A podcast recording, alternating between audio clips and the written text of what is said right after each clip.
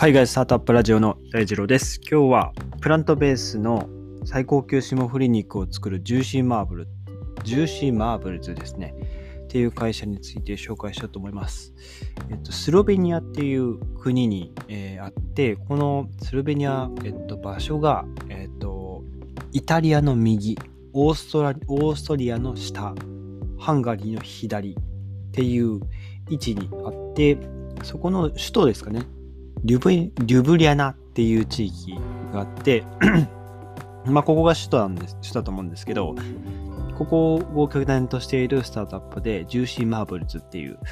会社で、えー、まあ肉作ってるんですよ。あのプラントベースの、いわゆる植物代替肉を作ってるんですけど、まあ、今まで出てきた、えーまあ、その植物代替肉のフードテックと違って、めっちゃ高級なあのフィレ肉みたいなあの塊の肉ですね。あれを作っていて、で、あの、この植物性タンパク質の最高級品を、まあ、このフードテック業界は投入するために450万ドルですね。5億1000万円資金調達したっていうところで、えー、2022年の第一四半期に発売を予定しているということで、まあ、今までいろんなフードテック出てきてきたんですけど、高級な、えー、いわゆるフェイクミート、まあ、肉じゃない肉、えー、まあ、ほとんど大豆からできてますけどね、他のフードテックも。まあ、そういったフェイクミートにの市場においては、まあ、こういった高級志向のにに、えー、プラントベースミート、フェイクミートっていうのは今まで出てこなかったので、非常に今、えー、目玉というか、えー、注目を集めているということで、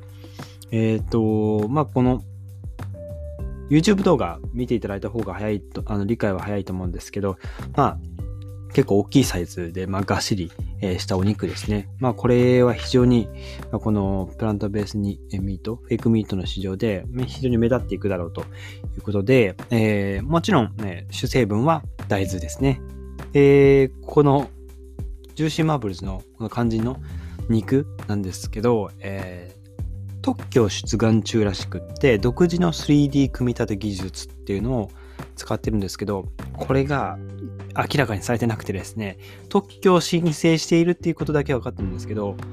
実際に、まあ、その大豆使ってどうやって作ってるかっていうのは、その技術は公開されてない。まあもちろん企業秘密なんで公開してないですけど、あの、いろんなそのインタビュー、でフードテック界隈、食品業界で非常にまあ嗅ぎ回ってるというか、非常に調査されてるらしくって、まあ本当にあの YouTube 動画、あの概要欄貼ってあるので見てみてください。非常にわかりやすい肉を、あの、まあ、普通に生肉を味付けして、フライパンの上で焼いていって、で、まあ、サクッとこう、ナイフで、えー、さばいてるんですけども、あの、非常に弾力があるし、あと、ま肉汁のような汁も、えー、出てきていて、まあ、肉じゃない、まあ、これ植物、大豆でできてるよって言われない限り、まあ、高級なレストランとかで出てきても、えー、肉と、まあ、見間違えるぐらい、まあ、間違えて当然ですね、あのクオリティだと。まあ、それぐらいクオリティの高い肉が、えー、動画で紹介されているので、ぜひ、えー、ご覧になってください。えー、まあ、形状、まあ、形、食感、えー、霜降り、えー、味、香り、栄養、まあ、全部コントロールできた英語等級の、えー、高級肉を、まあ、作ることができると、えー、同社は、えーまあ、断言しているということで、うん、まあ、これ、僕からすると、その、プラントベースミート、そんな高級な肉って必要かって思ったんですけど、うん、そんな 植物、プラントベースでフェイクミートの、えー、高級肉食べるぐらいだったら、普通の牛の、えー、今まで食べてきた A5 ランクの、えー、黒毛和牛とかなんだか、そういう本物の肉食うわって 思ったんですけど、まあ、とはいえこの市場ですね、えー、450万ドル、まあ、約5億円ぐらい資金調達できてるってとこで、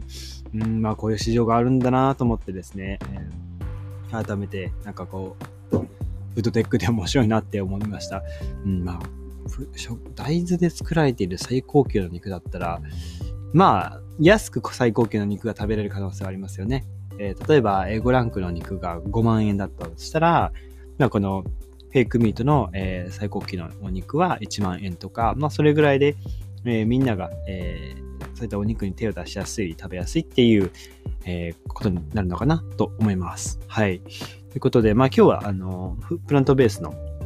この Juicy Marbles っていう話は、えー、終わりなんですけども、えー、っと、ちょっと帰り道ですね、えっと、いろんな、えー、またラジオを聞いていて、あの、最近やっぱメタバース流行ってるなと思ったので、まあ、ちょっとメタバースの話がしたくなったなっていう後半なんですが、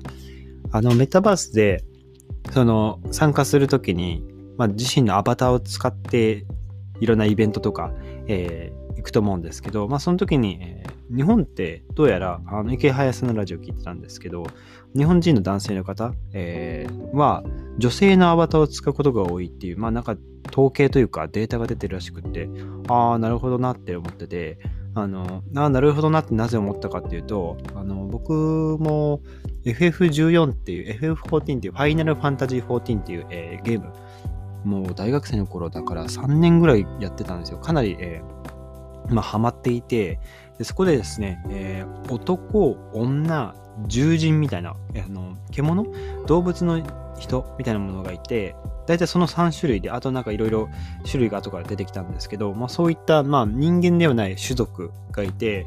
まあそういったその世界で自分のキャラクター、えー、自分の生とは違うキャラクターも、えー、使って、えー、まあモンスターと戦ったりとか、えっ、と、他のユーザーとコミュニケーションを取ったりとかしてたんですけど、うん、まあまさにゲームとの親和性がすごく高いなっていう、まあ、あの雑談なんですけどね。うん。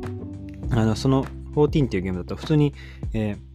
まあ、ヒューマン、えー、男、えーまあ、人間、えー、人類っていう種族だったかな忘れましたけど、人間と、あと、えっ、と、猫、猫の、猫の種族がいるんですよ。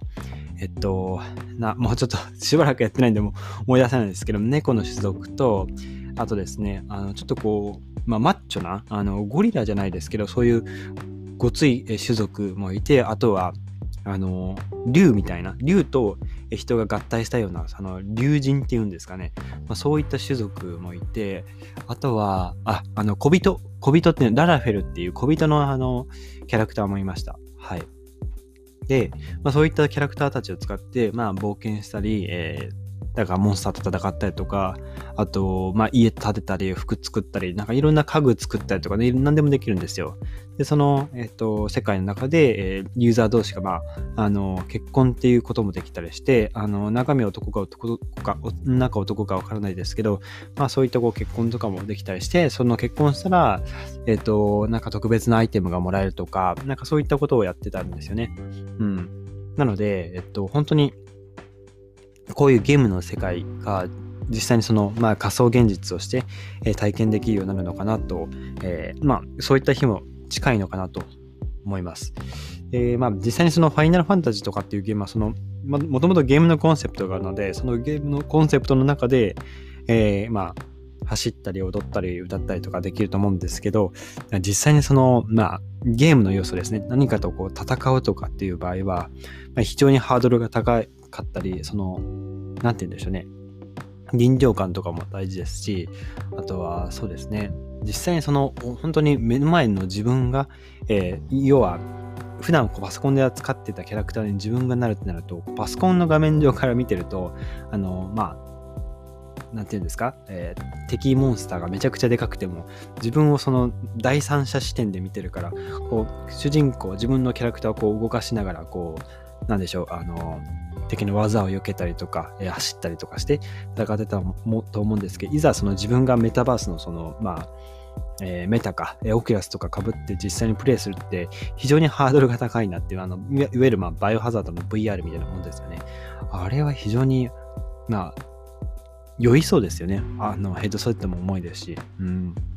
とはいえ、まあ、ゲームとの親和性は非常に高いなと思っていて、で、そのメタバースは、まあ、ゲームと親和性高いというところと、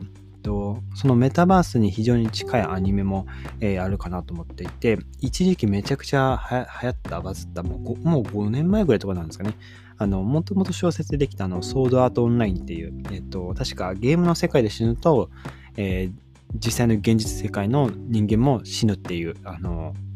アニメですね。あれがめちゃくちゃ流行ったと思うんですけど、あの、なんか、ゲームの中で死ぬと、えっと、現実世界ので被っているヘッドセットから高圧電流が脳に流れて脳を焼き切るみたいな非常に恐ろしいあの、まあ、設定のアニメがあったんですけど、えっと、それが非常にメタバースにですよね。あのアニメの世界もメタバースですよね。まあ、ああいったものが、え、生きてるうちに実現すればなと思いますけど、まあ、いかんせんメタバースとか、ブロックチェーンとか NFT とかって、まあ、日本人の何パーセントが知ってるんだろうなっていうところで、本当に、確か、どなたかがツイッターでその日本人が NFT について知っているかっていうので、知らないっていう回答が9割だったっていう、まあ、どういった人を対象に、あの、質問したかアンケートしたかにもよると思うんですけど NFT を知っているかで NFT を実際に持っているかみたいな、まあ、世界各国で、まあ、調査アンケートしたっていう経過があって、まあ、日本は確か90 90何カ国中最下位とかだったんですよね。でタイとかフィリピン、マレーシアとかそういった人たちは、まあ、2、3割が知ってて、で、2、3割が NFT を実際に持ってるっていう、あの、発展途上国に負けてるやんっていう、あの、感じでですね、あ、これだから、うんって感じですよね。まあ、まあ、嫌だったら日本を出ていけっていう話なんですが、まあ、こういった新しい文化とか、あの、アイディアとか、まあ、そういったものをいろいろこう取り入れて、えー、まあ、それを知っているかといって、まあ、すぐにこう儲かるとか、そういう話ではないですけど、うん。新しい文化とか知識とかアイデアとかをあのどんどんどんどん吸収して、えー、受け入れて、で、その手に入れた知識をまたこう具体化して自分のまあ何でしょう、ビジネスとか、まあ本業、副業でも構いませんけど、まあそういったものに、まあ、掛け合わせていく、組み合わせていくってところが非常に大事なんじゃないかなと思いました。なので、そうですね、メタバースと掛け合わせられるところって非常にいろんな、えっ、ー、と、ものがあるかなと。例えば、マッサージ屋さんとかだったら、実際にその VR ヘッドセットかけてる人がこう、南国のハワイにいる状態でマッサージしてもらうとか、なんかそういったことが、えー、実際にできたり、えー、なんかその、うん、まあ、メタバースで、えっと、その視覚的に、えっと、別のその現実世界ではない仮想世界にいることで、いろんなことが、あのいろんな産業と組み合わせることができるので、この組み合わせですね、えー、非常に大事になってくるんじゃないかなと。あの自動教習所、あの、あれじゃないですか。あドライビングスクールか。あれとかなくなりそうですけどね。メタバースの中でこう、ヘッドセットつけて運転して、そこでスコアが何点ですとかやれば、うん、なんか、ドライビングスクールとかいらな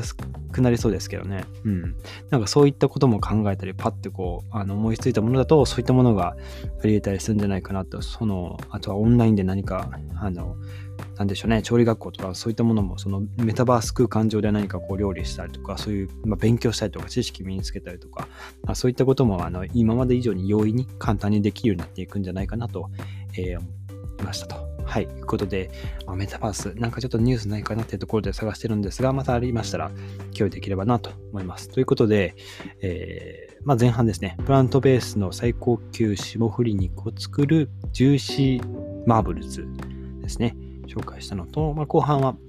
まあ、なんでしょう、メタバースの可能性ってとこですかね、えー、紹介してみました。メタバースと、メタバースかける、えー、他の産業ですね。まあ、そういったところをあのちょっと僕なりに考えていくことをあの言語化したくって、えー、ちょっと喋ってみましたが、えーまあ、今日のエピソードですね、役に立ったらいいなと思ったら、ぜひフォローをよろしくお願いします。それでは皆さん素敵な一日をお過ごしください。また明日お会いしましょう。